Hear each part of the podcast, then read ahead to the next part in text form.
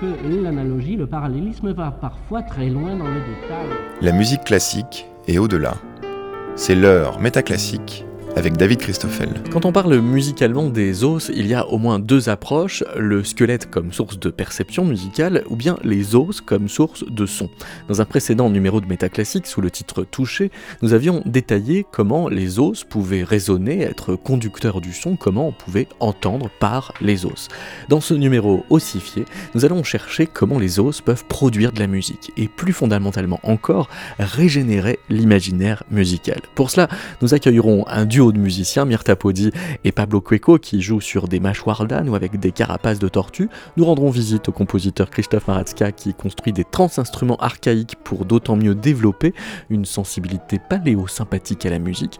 Et nous recevons tout d'abord Julien Boutonnier, qui fait paraître au dernier télégramme Les os rêves, un ouvrage d'ostéonirismologie, une science dont l'objet est d'identifier et de classer les rêves, non pas les rêves que font les humains, mais bien les rêves des os.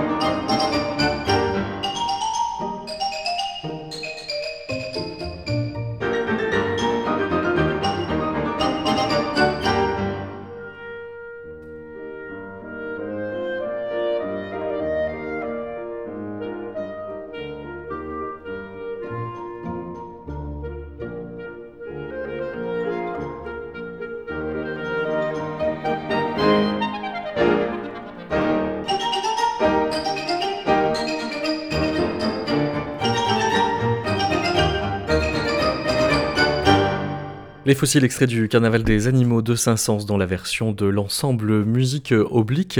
Saint-Saëns qui euh, donc euh, joue là du xylophone pour euh, faire penser à un squelette. Saint-Saëns qui aimait créer de la musique dans des états de semi-sommeil. Il était donc le compositeur tout indiqué pour accueillir l'ostéonirismologue Julien Boutonnier. Bonjour. Bonjour. Comme on ne parle pas ostéonirismologie tous les jours, je me permets de, de supposer que vous ne serez pas vexé que je vous demande d'où vient cette discipline Oui, euh, non, je ne suis pas vexé et je vais tenter d'expliquer ce qu'est l'ostéonirismologie. Donc, euh, il faut entendre ostéonirismologie comme la science des rêves des os. Euh, et il faut comprendre le travail des ostéonirismologues comme visant à éclaircir, découvrir, identifier les origines et la structure du réel, on pourrait dire, du réel, de la réalité. Pourquoi est-ce que la structure du réel s'entend dans ce qu'il y a d'onirique dans les os Eh bien, euh, l'ostéonirismologie postule que euh, les os, les os des vertébrés euh, de, la planète Terre, mais aussi peut-être d'autres planètes, sont doués d'une capacité démiurgique qu'ils exerceraient par le biais de rêves.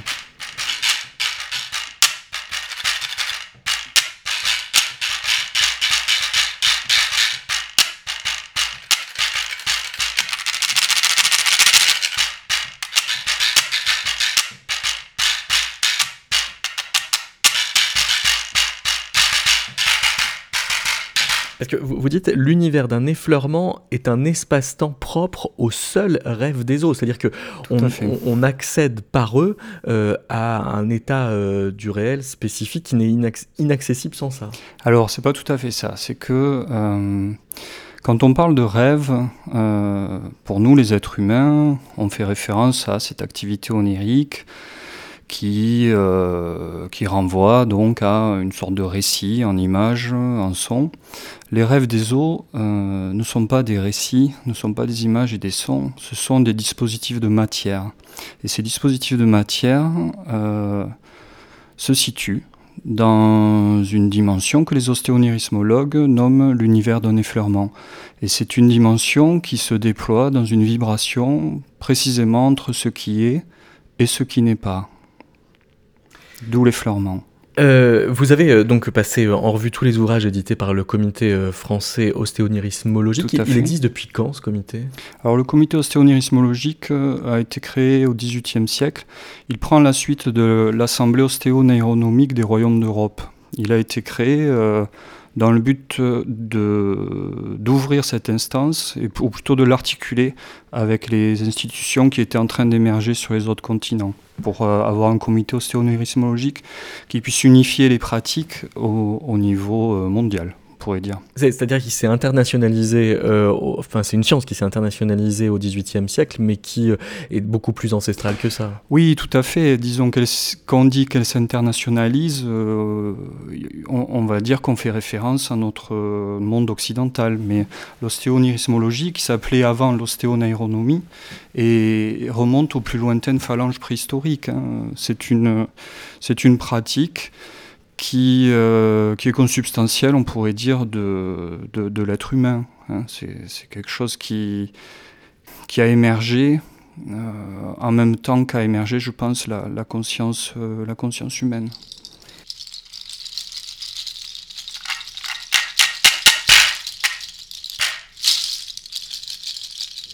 Vous employez le mot, le mot phalange, ça, ça, donne envie de vous demander, est-ce qu'une phalange a le même rêve qu'un tibia? Pas du tout, non. Alors, là, on rentre un peu dans le, vif du sujet. Donc, chaque os est doué d'une activité démurgique, c'est-à-dire que chaque os crée un pan du réel qui s'articule aux autres pans du réel. Donc, euh, il est évident que chaque os va être responsable d'un aspect spécifique du réel, sachant que euh, cette activité démurgique va évoluer en fonction aussi de divers paramètres. Alors, d'abord, un os, par exemple le scaphoïde de l'être humain, va avoir une activité onirique différente selon qu'il appartient à un être vivant, selon qu'il appartient à un être mort, selon qu'il appartient même à un être qui n'est pas encore né, et même, ça c'est une découverte du début du XXe siècle hein, par Henri Plagil et les quatre de Chestokova, euh, même il va avoir une activité euh, différente s'il appartient à un être qui n'existera pas. Hmm. Ensuite, euh, ce qu'il faut prendre en compte aussi, c'est l'âge de cet être-là. C'est-à-dire que, par exemple, le scaphoïde d'un être humain qui n'existera pas n'aura pas la même activité si c'est le scaphoïde d'un être humain qui n'existera pas pubère, par exemple adolescent, et le scaphoïde d'un être humain qui n'existera pas en tant qu'adulte. Mais qui existe sous quel mode alors euh, Par exemple, le héros de roman ou euh Alors, euh, c'est une question. Est-ce qu'on connaît par exemple, je sais pas, les, les rêves des os d'Harry Potter? Alors, non, parce que ces os-là n'existent pas. Par contre, ce sont des os qui ont produit le récit de Harry Potter. Hmm. Et ce sont des os, si l'on en croit la classification que les ostéonirismologues ont peu à peu établie, euh, les, récits, tout ce qui est de l'ordre de la communication, du langage, est produit par les os des êtres qui n'existent pas.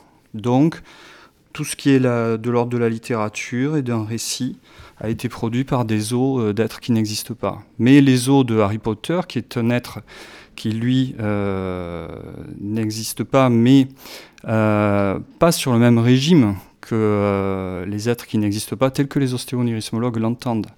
C'est-à-dire que le, Harry Potter est un être de, fiction, alors que les êtres qui n'existent pas, auxquels s'intéressent les, les ostéonirismologues, ne sont pas euh, des êtres de fiction. Ce n'est pas le même régime de négativité, on pourrait hmm. dire. Alors, le, comité euh, ostéonirismologique vous avez confié la rédaction d'une introduction à l'ostéonirismologie euh, publiée en 2019 au Dernier Télégramme. Le Dernier Télégramme fait paraître euh, en 2022 Les os rêves, dont le sous-titre est tout de suite plus technique puisqu'il s'agit d'une narration ostéonirismologique de type Panini. Alors, qu'est-ce que c'est que ce type Panini Parce qu'il y a trois types de, rêves oui, Il y a les rêves Li Shang, les rêves donc Panini, et puis les rêves Listre. Oui, en fait, c'est lié à la, c'est lié à la façon dont le rêve s'arrime dans la zone sensible. Puisqu'il faut comprendre que euh, les rêves, en fait, donc, sont dans cet univers de l'effleurement et ils constituent une sorte de, tissu qu'on appelle le tissu onirique général. Ils sont tous reliés entre eux, c'est énorme, hein. il y a plusieurs euh, milliards de, rêves comme ça dans, euh, cet univers d'un effleurement. Euh, cet univers d'un effleurement, qui est une vibration dans la zone de flottement de laquelle se situe le tissu onirique général, est soumis à différentes rotations. Et il se trouve que de temps à autre, un rêve décroche du tissu onirique général, traverse les méandres euh, indécidables et ça rime dans ce que nous appelons la zone sensible. En fait, la zone sensible, c'est notre monde, précisément. C'est euh, la, la, planète Terre, en tout cas la, surface de la Terre. Mais euh, les rêves, ça rime selon trois registres d'incarnation différents. C'est-à-dire que les rêves de type Panini, ça, ça rime à la fois dans l'espace et dans le temps de, notre, euh, de, la zone sensible de notre monde. Les rêves Shang ne s'arriment que euh, dans euh, l'espace, c'est-à-dire qu'ils restent tributaires du temps de l'univers d'un effleurement. Et les rêves listres, eux, qui sont les rêves les plus abstraits et les plus complexes à étudier, ne s'arriment que dans le temps de la zone sensible. Ils restent arrimés dans l'espace de l'univers d'un effleurement. Donc ils ne sont pas détendus, ces rêves-là. Ouais. Voilà, c'est un peu euh, difficile à comprendre parce que le temps et l'espace ne marchent pas tout à fait ensemble euh, pour les rêves.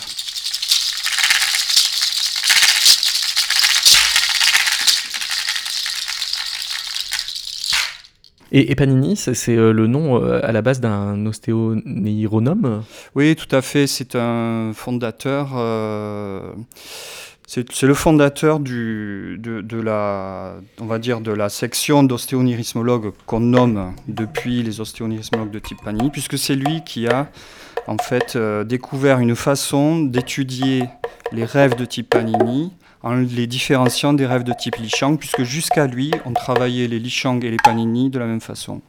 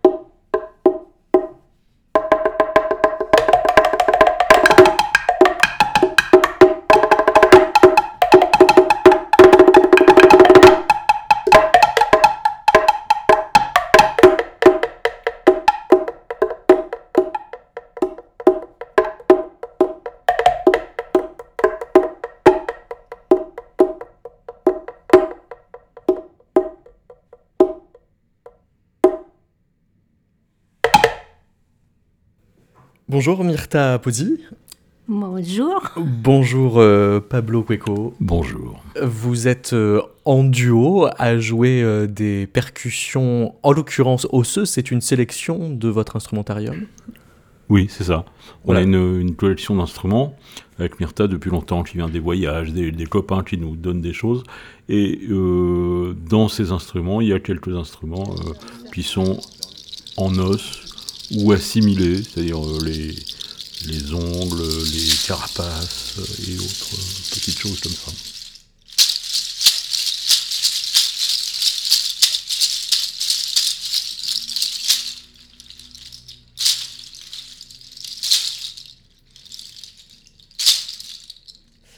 Les, les, ongles, en l'occurrence, vous faites référence aux sabots des, des moutons? Sabots de moutons, oui. Et, et l'instrument s'appelle comment? Les charchas. Mais alors, comment est-ce que le nom est venu? Ça veut dire que c'est. Euh, Je pense que c'est l'onomatopée. Ah, d'accord. Ça vient d'où? Ça, c'est la région des Andes.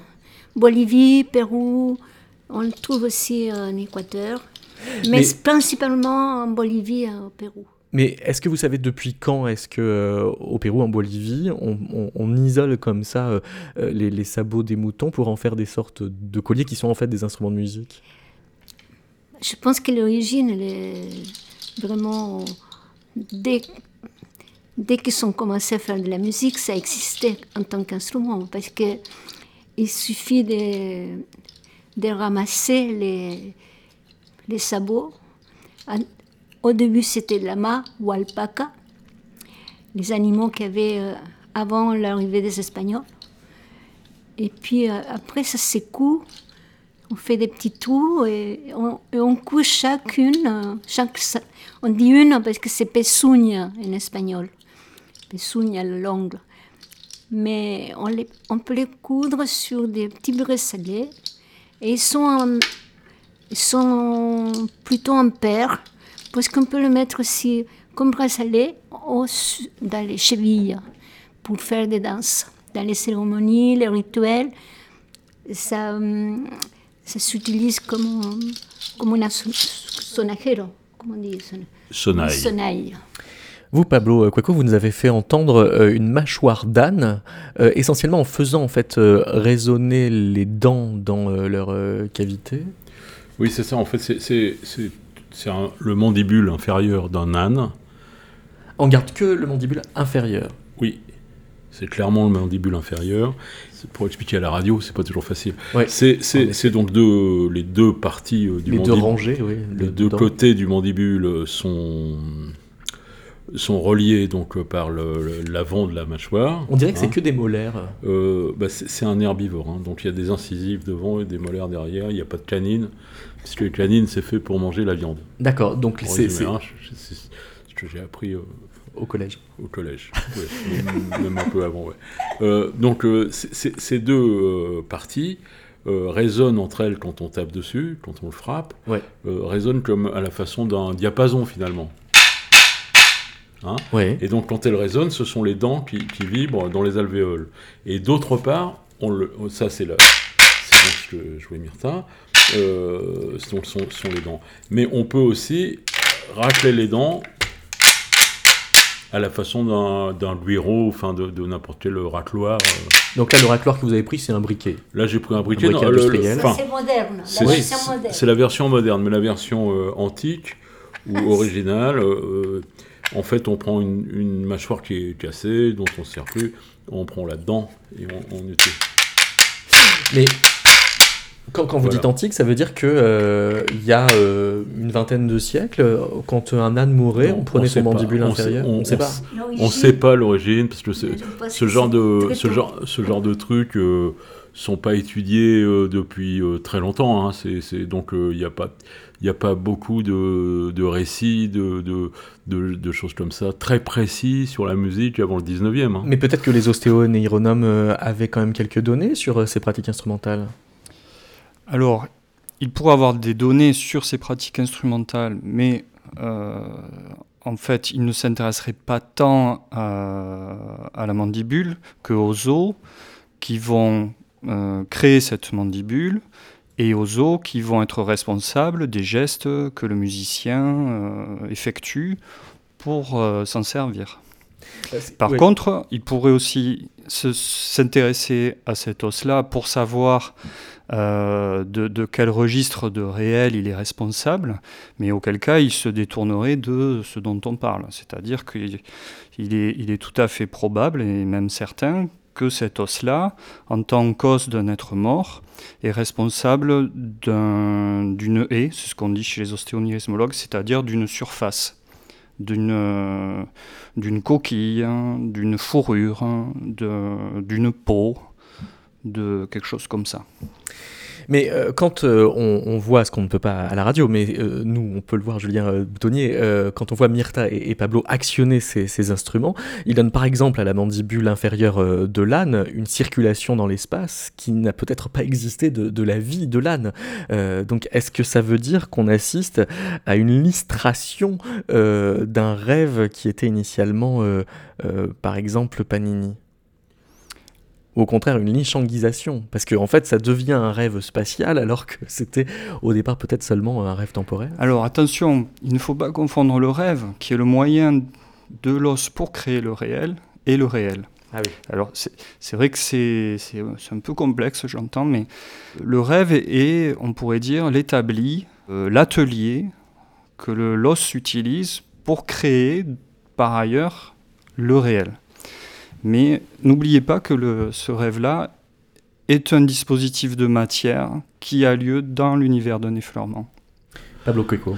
Si, j'ai bien compris, euh, pour tenter que je sois réel et que le fait que je joue de ça serait réel, là on n'est pas à l'abri de toutes sortes de surprises, mais si cela est réel, c'est peut-être pas euh, provoqué ou lié au rêve de cet os-là, mais ça peut être lié au rêve de n'importe quel os créant le réel. Tout à fait. On pourrait même euh, dire, pour pousser le bouchon, que peut-être euh, c'est la première phalange de l'index euh, de David qui est responsable euh, de quelque chose euh, qui te manifeste dans le réel. tu me compliques les choses, mon frère s'appelle David. Alors ah bon, c'est pas David, vous parlez en fait. Compliquer les choses. Mais oui, oui. Parce que historiquement, on différencie euh, l'ostéonierismologie animale et euh, l'ostéonierismologie euh, humaine, vous dites page 20.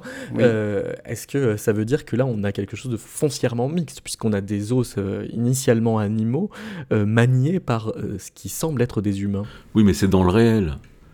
Alors que le rêve des os, c'est avant le ah. réel. C'est le processus, le process qui va l'établir.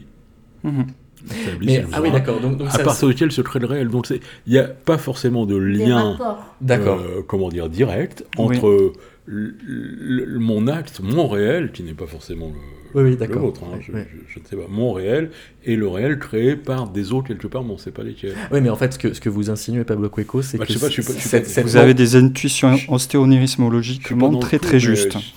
Mais si je comprends bien, donc ça veut dire que cette mandibule inférieure d'âne euh, pourrait être la réalisation d'un rêve euh, d'os de chat. Oui, c'est tout à fait possible. Ou de dinosaures. Ou de dinosaures, oui, bien sûr. Ou de dinosaures, oui. Ou d'un vertébré extraterrestre, on ne sait pas. Qu'est-ce que vous pensez, euh, Myrta Pozzi, de cette euh, phrase de Kong E, qui est citée page 628 du livre de Julien Boutonnier?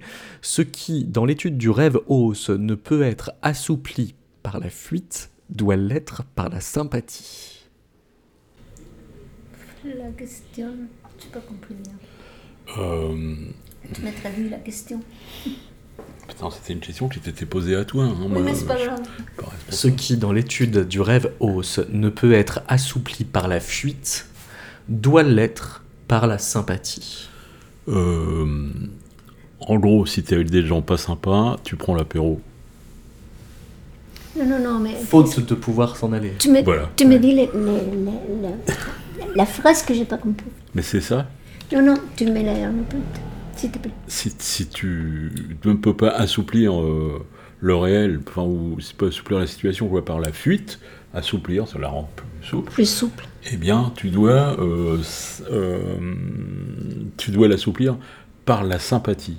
La sympathie, c'est dans la, la, ensemble. si tu peux pas, tu sans, sans, partir. Tu, sans partir, tu dois pas. la fuite, c'est sans partir, voilà. Sympathie. Bon, on n'est pas les, premiers à chercher un sens euh, à, cette phrase. Il y avait un, commentateur. oui, oui, oui, je veux bien répondre. Je veux bien qu'on analyse la phrase. Ben, c'est bon, c'est fait là. pas plus loin. Ah, ah, si, Toshikazu euh, Tadashika, vous, vous, le citez euh, également, Julien Boutoni a, commenté cette phrase euh, en 1923 dans son traité ostéonéironomique des contradictions. Et il dit comme ça quand le terme objet apporte avec lui la rumeur invasive ou le doute fascinant, il n'est d'autre voie que d'en épouser le fait pour assurer la réussite de l'étude. Ce qui est une façon de comprendre la phrase de Kong E. Tout à fait. Oui, oui. Et là, vous vous dites, Julien Boutonnier, que la rumeur invasive, c'est en fait un autre nom de du bruit musique assourdie. Oui, du bruit musique assourdie, tout à fait.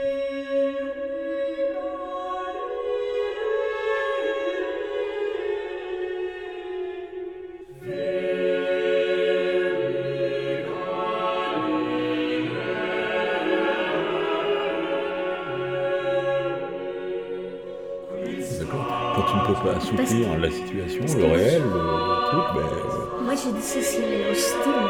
Mais tu dis que c'est pas hostile. En fait, ça, ça veut dire quand tu rencontres une difficulté ou une situation à la... qui, qui, qui une opposition, oui. il dit qu'il vaut mieux fuir, pas perdre son temps. Mais si la fuite est impossible, il faut épouser cette situation et faire preuve d'une forme d'enthousiasme pour cette situation, même si c'est une opposition, pour essayer de la transformer. Je trouve que c'est une idée très positive. pas si mal traduit en fait. C'est une idée très positive de... Oui, c'est un stoïcisme de repli en fait.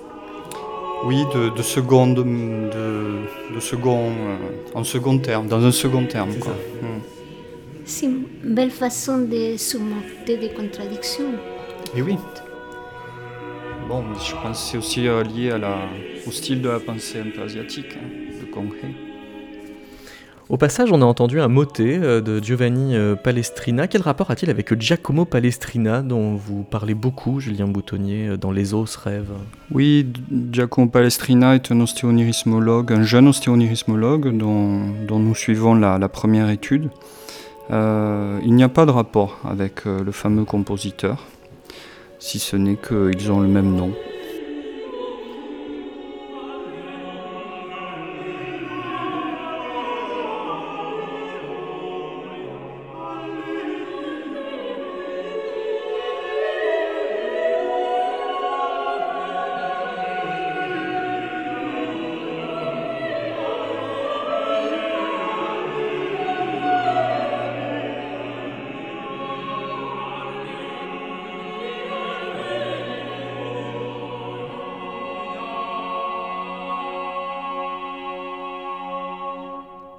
Quels sont ces, instruments euh, que vous avez fait tonner euh, tout à l'heure? Ce sont euh, apparemment des carapaces de tortues Oui. Oui. C'est des carapaces de tortues qui sont de différentes tailles. On peut supposer, on est en droit de supposer que des choses qu'on trouve dans la nature, même si c'est pas hyper fréquent, mais des choses qu'on trouve dans la nature qui sonnent euh, on va dire, naturellement, ce qu'on appelle euh, généralement des idiophones d'ailleurs, euh, ont été utilisés bah, dès qu'on les a trouvés. Donc c'est difficile à dater puisque les tortues existent avant les humains, paraît-il, je, crois en tout cas que c'est dans ce sens-là. Donc voilà, on peut supposer que un, néandertal même, voire un australopithèque, et puis euh, croiser un truc, euh, une carapace de tortue, taper dessus et dire oh bah, ça sonne d'enfer ce truc-là. Et, et, jouer dessus, s'amuser avec. Euh, mais peut-être pas. peut-être que ça apparaît comme instrument, comme c'est le cas aujourd'hui. Hein. Il, y a quelques orchestres à Belize. À Belize, on l'utilise comme, comme clavier comme un xylophone, mais euh, à la ah, base. Il, les, classe par hauteur et ils font une musique à hauteur euh, avec. Comme des tabliers. Ils sont unis par des cordes, quoi. Et ils les jouent sur, sur leur. Sur, eux-mêmes, sur eux-mêmes, sur, sur le, comme un, un, tablier qui est, qui est, devant eux, ils jouent dessus en, en dansant un tout petit peu. C'est très joli, ouais.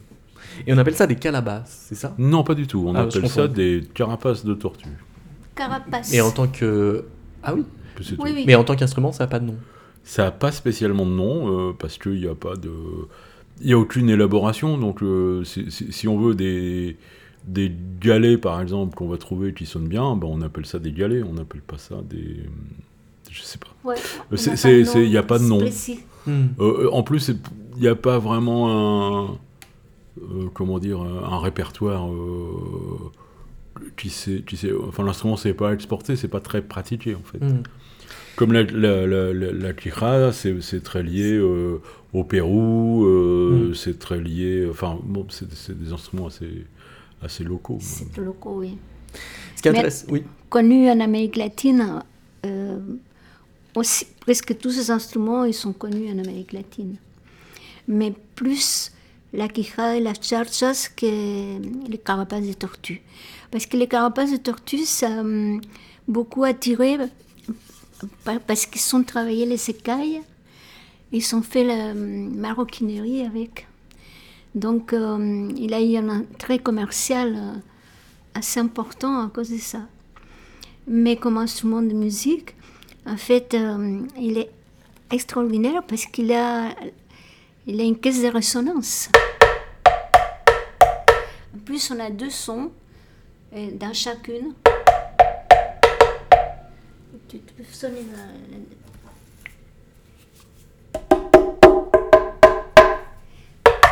Et puis la prise aiguë. Donc, euh, ça nous permet de faire. Euh, bon, si on joue en duo, par exemple, on peut faire une musique euh, qui permet d'avoir différentes tonalités. Ce qui est euh, étonnant, effectivement, quand euh, euh, j'ai cherché des musiciens qui jouaient des os, je suis tombé pratiquement que sur des percussionnistes en vous rencontrant, Amir Tapodi et, Pablo Cueco, alors que les ostéonierismologues s'intéressent au chant des os, c'est-à-dire d'un point de vue plus venteux, on pourrait dire, quand vous parlez du chant de la sphincte, par exemple. Alors, la sphincte, c'est c'est pas un os. La sphincte est un orifice qui apparaît sur le corps de l'ostéonirismologue au cours de l'étude. Et c'est un orifice euh, par lequel, euh, je ne vais pas rentrer dans les détails, hein, mais lors de la clairvoyance onirique, qui clôture euh, l'identification de l'os matriciel d'un rêve, le corps de l'ostéonirismologue se vide entièrement par cette sphincte. Or, il apparaît que à chaque extraction d'un organe, d'un os, une, note ou plusieurs notes étrangement mélancoliques euh, sortent de, cette sphincte. Et euh, donc les ostéonirismologues parlent du, chant de la sphincte. Et, euh, Mais qui ressemble à quoi? Ce sont des notes plutôt aiguës sur un mode mineur et qui, qui, évoquent, qui évoquent des choses plutôt tristes plutôt mélancolique. Et il y a euh, des Capsarius qui se sont servis, euh, qui se sont servis de ces motifs pour les reprendre dans des, compositions d'ailleurs. Il y a un centre d'études et de conservation euh, des rêves à la ville d'Osh. Oui, alors Osh, c'est une ville du, du Kyrgyzstan, oui. oui, oui. Mais vous, il semblerait qu'il y en ait aussi un, un à Niort. Oui, puisque en fait il y a un centre euh, d'études de conservation des rêves dans chaque euh, sanjak. Un sanjak étant, euh, un on pourrait dire, un département ostéonirismologique, un découpage du territoire. Quoi, voilà. Et alors au centre d'Osh, il y a l'école des Akmaktar, qui est le mot kirghiz pour désigner les idiots. Oui, les idiots. Les idiots sont des, des personnes qui aident les ostéonirismologues dans, quand ils étudient le rêve de type Panini, hein, puisque là on est dans le dans l'exercice de l'ostéonirismologie de type Panini. Donc, euh, des individus qui ont été euh, maltraités à leur naissance, de sorte à subir des séquelles neurologiques qui vont les protéger de certains effets néfastes liés au côtoiement des rêves et qui vont euh, pouvoir euh, effectuer un certain nombre de tâches pour euh, l'ostéonirismologue. Voilà, les akmaktar. C'est le nom en effet des, idiots en, russe. Ce sont des, êtres qui sont désignés assez mystérieusement par ce qu'on appelle la confirmation destinale, qui est un ensemble de ressentis que euh, la future mère euh, ressent euh, au moment de la conception, dans son bas-ventre. C'est un phénomène assez étrange. Est-ce que ce, contact avec l'ostéonirismologie vous donne des, espoirs musicaux?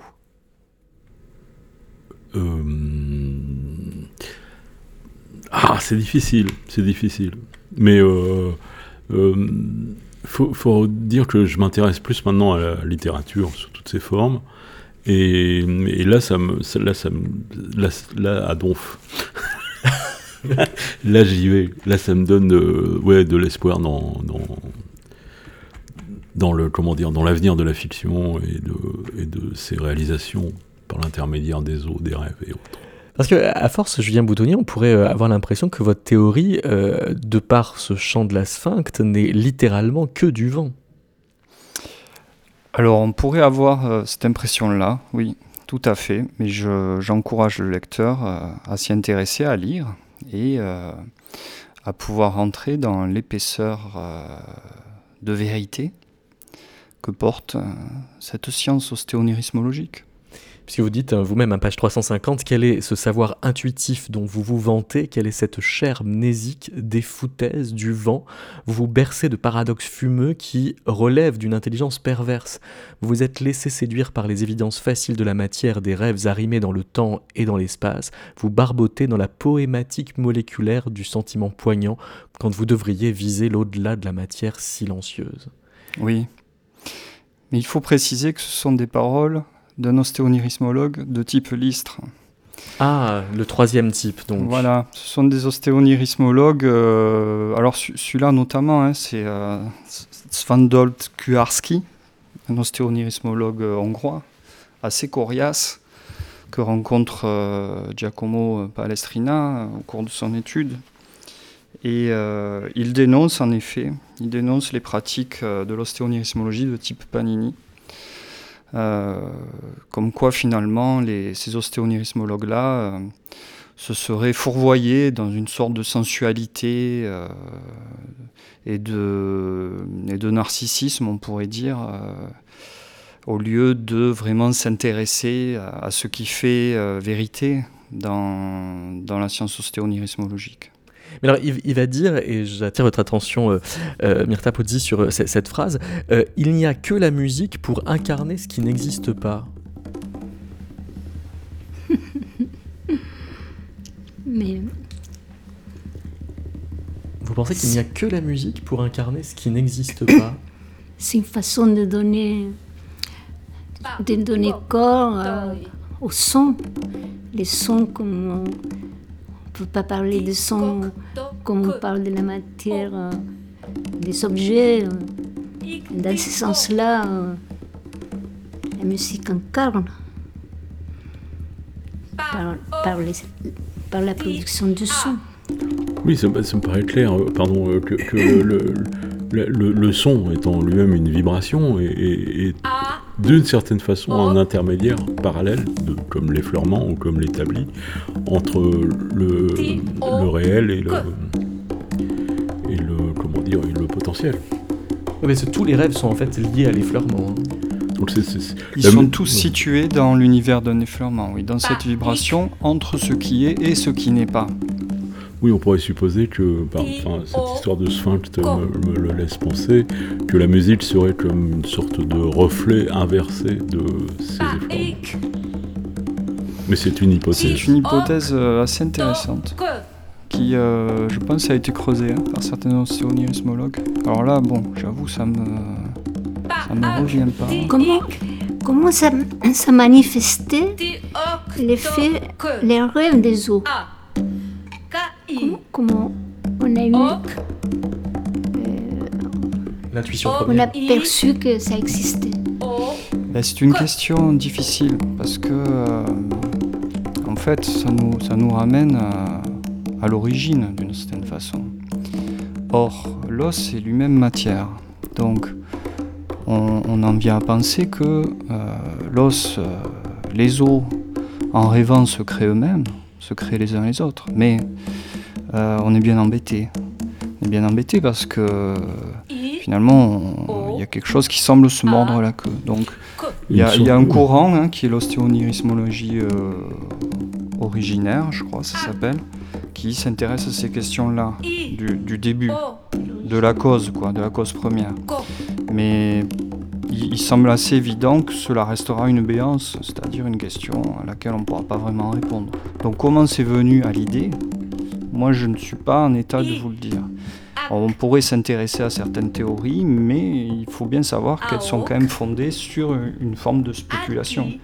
Sachant que cette spéculation est elle-même la production des rêves des. Donc euh, on ne sort jamais. C'est matriciel. Oui, on touche à ça, on touche à la question de l'origine et à l'impossible, euh, à l'impossible saisie de l'origine.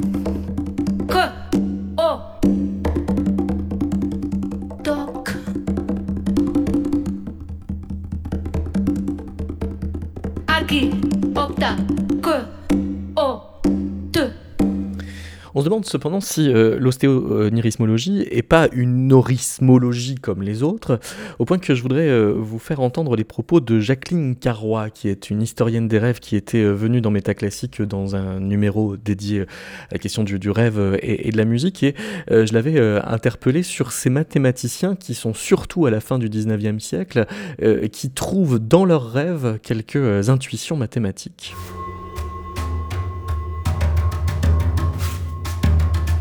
Artémidore écrit une clé des songes qui va se transmettre dans dans toute l'histoire occidentale, hein, qui va être adaptée, parce qu'il y a des passages un peu trop crus, alors on les, on les supprime éventuellement, et elle va être adaptée et elle va circuler pendant toute l'histoire occidentale. Les mathématiciens qui ont des intuitions créatrices en plein rêve, ça arrive euh, quand dans l'histoire? Alors, bah, il y a une enquête au 19e siècle qui est faite là-dessus. Euh, et qui, euh, enfin, les réponses sont ambiguës parce que les mathématiciens répondent souvent en disant je fais pas une découverte en rêve, mais je me vois plutôt au tableau en train d'écrire des, équations, par exemple. Hein. Et euh, les rêves où j'ai fait une découverte, c'est des rêves de jeunesse, des sortes de rêves un peu initiatiques, on pourrait dire maintenant. Donc, mais ce questionnaire donc, qui est fait dans le cadre des enquêtes euh, de la fin du 19e siècle par un certain Maillet, euh, non, pardon, c'est début 20e et tout début 20e, enfin peu importe.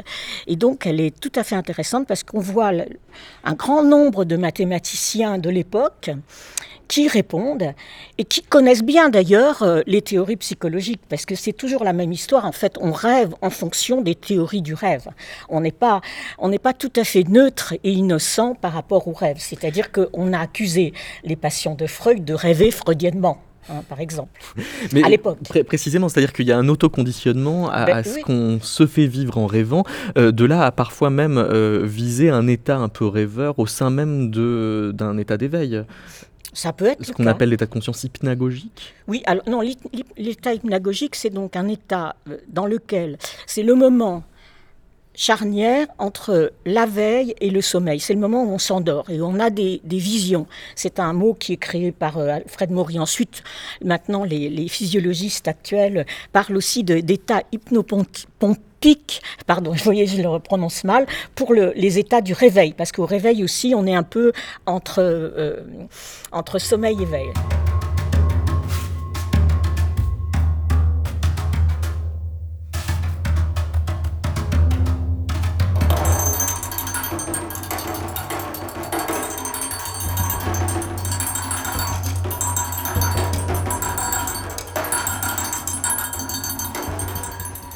Jacqueline euh, Carrois dans le numéro 53 de, de Métaclassique, qu'est-ce que vous en pensez, euh, Julien Boutonnier Cette idée qu'on rêve en fonction des théories du rêve, euh, ça fait que ça boucle la boucle en effet, mais est-ce que ça prouve que ça démarre par du rêve? Ça ne boucle rien du tout du point de vue ostéonirismologique, puisque là, donc Jacqueline, comment s'appelle-t-elle? Carrois. Carrois parle du rêve humain. Hein, donc le rêve humain est l'objet euh, d'un certain réel créé par euh, les eaux. Donc euh, on reste dans ce qui est de l'ordre de la création des, eaux, mais on n'explique d'aucune manière les rêves des eaux. On parle des rêves humains qui sont la création des rêves des eaux. Je pense, pardon, je pense que le mot rêve, il vient perturber il vient un peu perturber la théorie. Parce qu'on pense, disons, le rêve, il a une telle. Disons, ça a été étudié, et puis chacun rêve, tout le monde sait ce que c'est un rêve. Et puis je trouve que quand tu parles des rêves de l'os, c'est quelque chose qui presque c'est mon rêve, il me dérange un peu. Oui, mais ça fait partie de l'apprentissage ostéonirismologique. C'est un vocable extrêmement important, mais qu'il faut comprendre ostéonirismologiquement. Et, et non pas euh, dans l'acception euh, de, notre, de notre exercice euh, humain. Quoi. Hein, voilà. Bien sûr. Bon, c'est le problème du langage. il y a des, il a des termes que, qui s'utilisent, qui sont en contenu, et que si tu veux donner quelque, un autre, il faut vraiment Oui, mais moi après, je ne sais pas pourquoi euh, les zoos ont décidé, hein, les zoos des êtres qui ne naîtront pas, ont décidé que ce serait le même terme pour l'activité onirique humaine et pour l'activité euh, onirique ostéologique. ça, c'est quelque chose que je ne peux pas expliquer. Waouh hmm. Pour euh, terminer cette émission, euh, je vous propose de nous téléporter dans une autre réalité, celle de l'appartement du compositeur Christophe Maratska, qui nous reçoit pour nous présenter d'autres instruments osseux. Merci beaucoup, Julien Boutonnier. Merci, merci à, vous pour l'invitation. Et merci Myrta Podi et Plabo Kweko. Merci beaucoup. Merci beaucoup. Parce que il y a des trucs.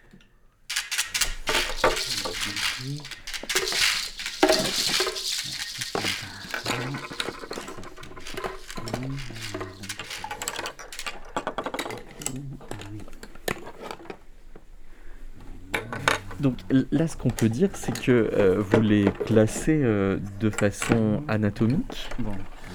Euh, non, pour l'instant, j'en ai sorti ceux sur lesquels on peut un petit peu montrer leur, différence, parce qu'on ne les joue pas du tout de la même manière. Quoique, ils peuvent se ressembler, mais la, façon d'émettre le son diffère beaucoup. La variété de, de, ces sons et la variété des possibilités, comment comment faire résonner un os. Par exemple, cette flûte-là que je tiens dans ma main, qui est dans l'origine, qu'on l'appelle la flûte de la grotte de Divie Babe, qui est en Slovénie, qui, est en fait un fragment de, flûte qui était interprété comme instrument avant, une flûte en os d'ours, et dont on a un fragment, mais euh, il y a plein de chercheurs qui sont convaincus qu'il s'agit d'un instrument de musique. Ce que je tiens dans ma main, c'est une un instrument, une, sorte de reproduction, mais complétée, euh, qui serait donc le premier instrument de l'humanité. On est à à peu près moins 50 000. Donc c'est au moment où euh, l'homme néandertal disparaît, euh, voilà, et il est côtoyé par l'homo sapiens pour ça qu'on appelle cette flûte encore la flûte néandertalienne. Mais c'est une, euh, voilà, comme je, souligne, qu'il s'agit d'une réplique mais complétée. Donc il est imaginé, la, suite de, l'instrument imaginé. Le début, c'est un fragment, on a trouvé le, début de, en fait, la première partie de l'instrument avec un trou et le deuxième trou était à moitié. Voilà. Et il n'y a pas du tout l'embouchure, ce qui est, euh, c'est un os qui est creux, donc euh, bref, des deux côtés. Et on produit le son d'une façon assez difficile à, faire. Ce qui est intéressant, il faut rappeler, c'est que chaque instrument, comme il a une, embouchure différente, il faut que la bouche, celui qui joue, donc là c'est moi, euh, s'adapte. Donc des fois, on ne peut pas jouer d'un seul coup en fait. Il faut, trouver la manière. C'est comme de passer euh, du basson à une trompette, vous voyez, c'est pas du tout pareil. il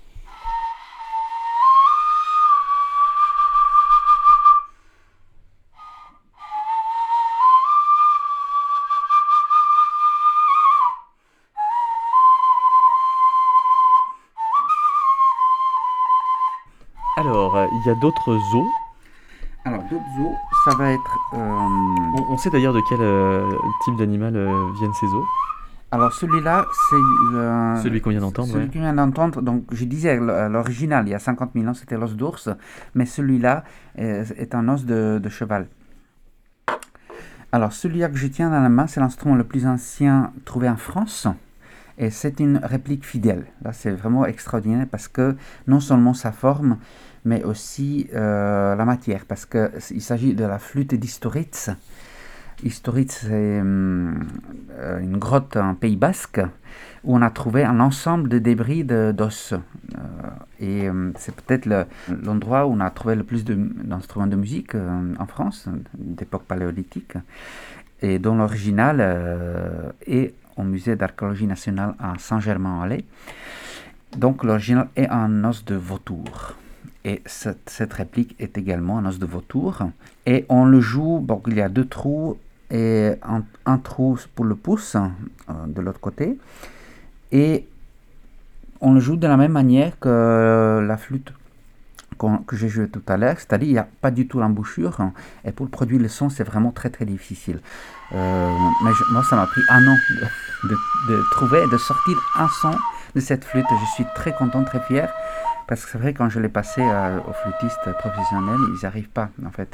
Donc c'est juste pour dire que c'est vraiment une manière euh, spécifique.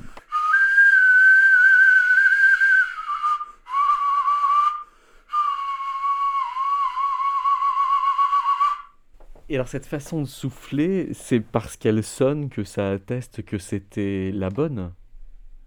Que c'était la façon dont on soufflait probablement euh, il y a tant de milliers d'années Mais très probablement. Après, euh, euh, on peut jamais... On est dans les spéculations, mais de l'autre côté, on peut s'approcher quand même de, de la réalité. Hein. car nous, anatomiquement, nous sommes pareils que l'homme sapiens de l'homme de cette époque on voit l'os comme il est fait. Il faut, comprendre, quand on taille un os à cette époque-là, mais ça prend, des, ça prend longtemps de faire un trou dans un os régulier. Et c'est fait d'une manière intentionnée. On, on sait ce qu'on fait, c'est pas du hasard. Donc, ça veut dire que ça montre une connaissance des personnes qui se sont mis à, fabriquer les instruments. Ils savaient ce qu'ils faisaient. Et très probablement, on s'entraînait sur des matériaux euh, périssables, comme le roseau. Donc, euh, ça montre qu'il y avait une connaissance. Et d'ailleurs, quand on regarde euh, la qualité artistique des, peintures paléolithiques, des, gravures, des dessins, qui sont d'un raffinement exceptionnel. Donc on peut s'imaginer que la musique aussi pourrait être raffinée et exceptionnelle.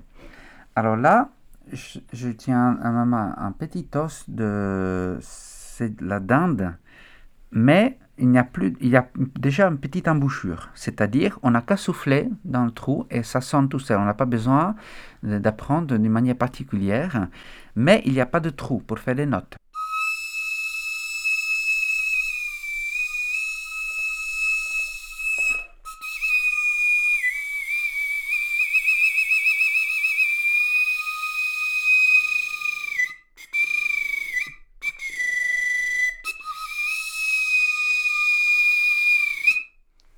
Ces variations de, d'auteur que je viens de faire euh, sont faites en bouchant légèrement l'extrémité de la flûte ou l'ouverture complète.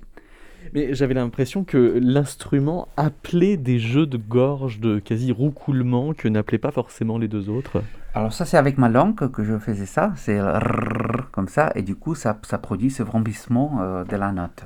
Mais c'est des techniques après de la bouche qui, sont, qui, sont, qui pourraient aussi être euh, développées. Alors maintenant, je prends une flûte. On avance hein, dans la sophistication de la chose. Donc maintenant, ce serait une flûte euh, à os. Euh, alors celui-là, je ne sais pas, ça va être. je ne sais pas de, de quel animal c'est. On a l'embouchure, comme tout à l'heure. Donc déjà, euh, comme, on peut imaginer la flûte à bec, vous, voyez l'embouchure de la flûte à bec. Et en plus, elle est percée, il y a trois trous. Donc non seulement que ça va être facile à jouer, on n'a qu'à souffler dans la flûte et ça joue. Et en plus, on va pouvoir euh, modifier des notes grâce euh, aux, trois petits trous qu'on bouche ou qu'on ouvre avec les doigts. Donc ça veut dire qu'il y a une gamme tritonique? Il y a déjà une notion de gamme, exactement.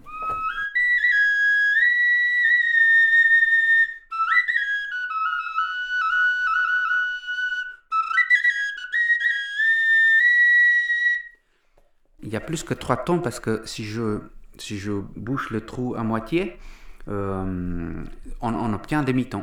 Et, et, puis en variant les positions aussi, oui. Bien sûr.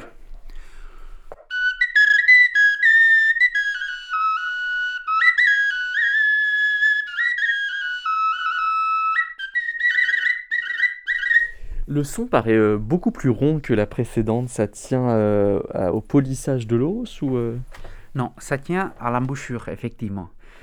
Parce que, bon, l'autre, la précédente qui était très aiguë, donc ça c'est assez perçant comme son. Et les deux premières, c'est euh, qu'on on entend beaucoup le souffle. C'est dû justement à la façon de jouer. Euh, donc ici, on a l'embouchure où le, le son, l'émission du son est très centrée dans l'instrument. Et je n'ai pas besoin de forcer, euh, et ça, ça sonne très naturellement, ça sonne très bien d'ailleurs, je trouve. C'est très aisé comme son. Et maintenant, grand changement. Ah oui, parce que là, on a une embouchure qui est ajoutée à l'os, en fait.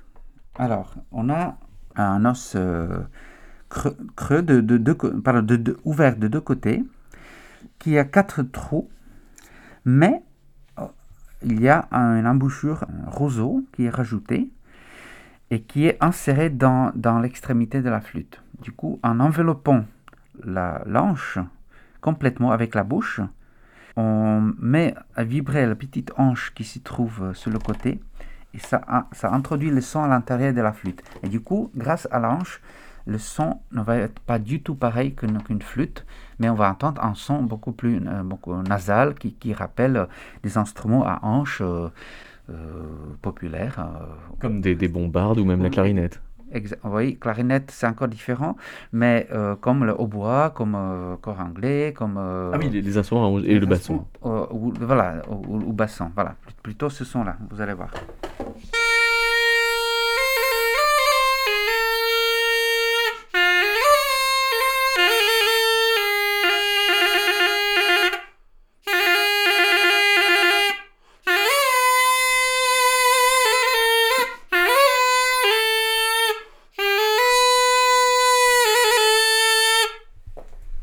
C'est dire si tout est dans l'embouchure alors. Ben, le type de son, euh, oui, effectivement, mais, mais, je, peux, je peux enlever l'embouchure et le jouer à la façon comme la, que la première flûte, et ça va, on va retrouver le, on va retrouver le, son de la flûte. Voilà, là je viens sortir l'embouchure.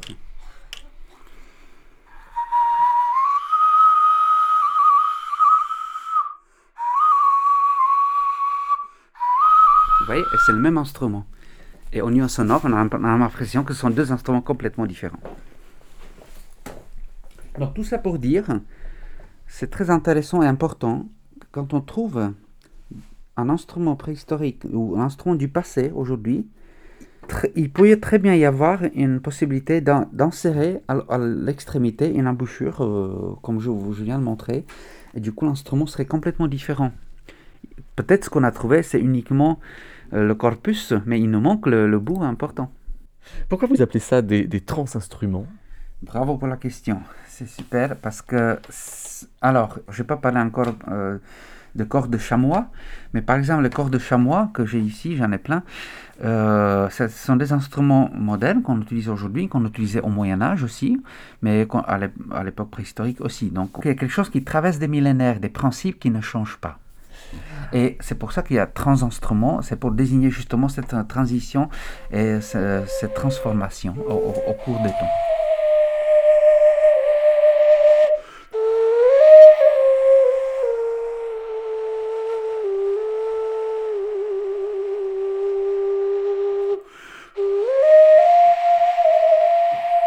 On finit avec euh, ces cornes alors Oui. Alors, il s'agit des, cordes, de chamois c'est des cordes.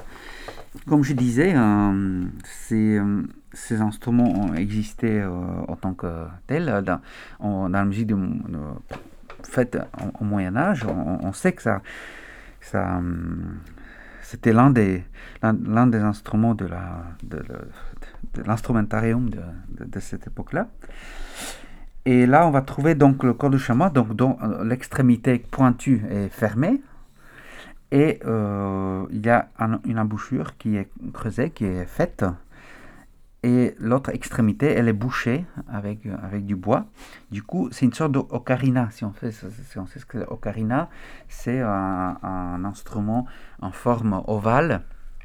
Euh, avec quelques trous pour les doigts. Là, il y en a pas mal en fait. Il y a, il y a carrément 7 trous, plus un derrière. Un, trou pour le, pour le pouce. On, est très proche de, la flûte à bec, sauf que les, les trous sont euh, comme en quinconce.